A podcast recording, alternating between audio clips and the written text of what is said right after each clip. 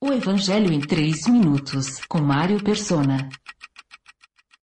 No Monte Sinai, Moisés fica 40 dias e noites ouvindo falar de Jesus, representado em cada detalhe da lei que homem algum seria capaz de cumprir, exceto o homem perfeito, Jesus. Em obediência e perfeição, ele caminhou neste mundo revelando o homem segundo o coração de Deus, imaculado, sem pecado, sem a possibilidade de pecar por ser Deus e homem, somente Ele poderia, em graça soberana, libertar o pecador da maldição da lei que o condenava e torná-lo irrepreensível e sem pecado aos olhos de Deus. A lei dada a Moisés não se limitava aos dez mandamentos, porém incluía centenas de ordenanças encontradas nos escritos de Moisés. Cada oferenda ali nos fala de Cristo e cada sacrifício aponta para o sangue que seria derramado na cruz para a glória de Deus e a salvação do pecador.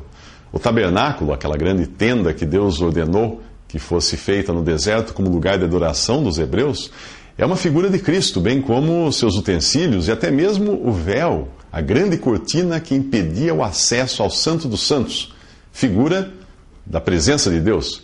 É disto que fala a carta aos Hebreus ao mencionar o véu do templo rasgado no momento da morte de Jesus.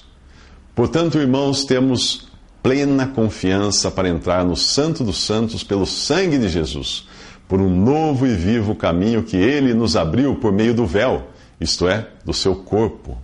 Isso está em Hebreus capítulo 10.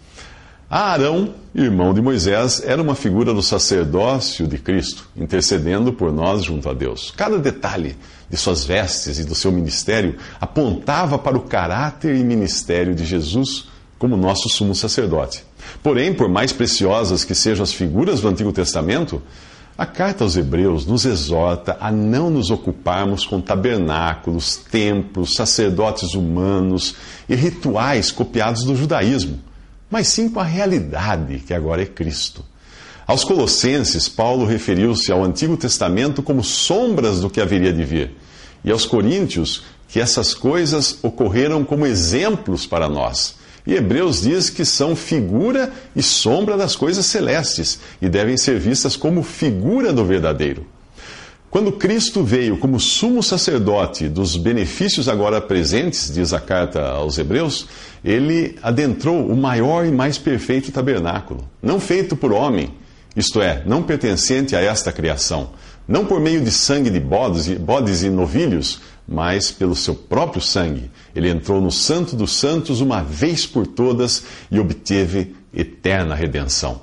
Temos um sumo sacerdote, o qual se assentou à direita do trono da majestade nos céus e serve no santuário do verdadeiro tabernáculo que o Senhor erigiu, e não o homem.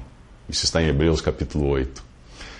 Depois de saber disto, como é que um cristão pode, de sã consciência, adorar a Deus em um templo feito de tijolos, com um sacerdote humano, um altar de mentirinha e tantos utensílios piratas, cópias baratas das figuras do Antigo Testamento?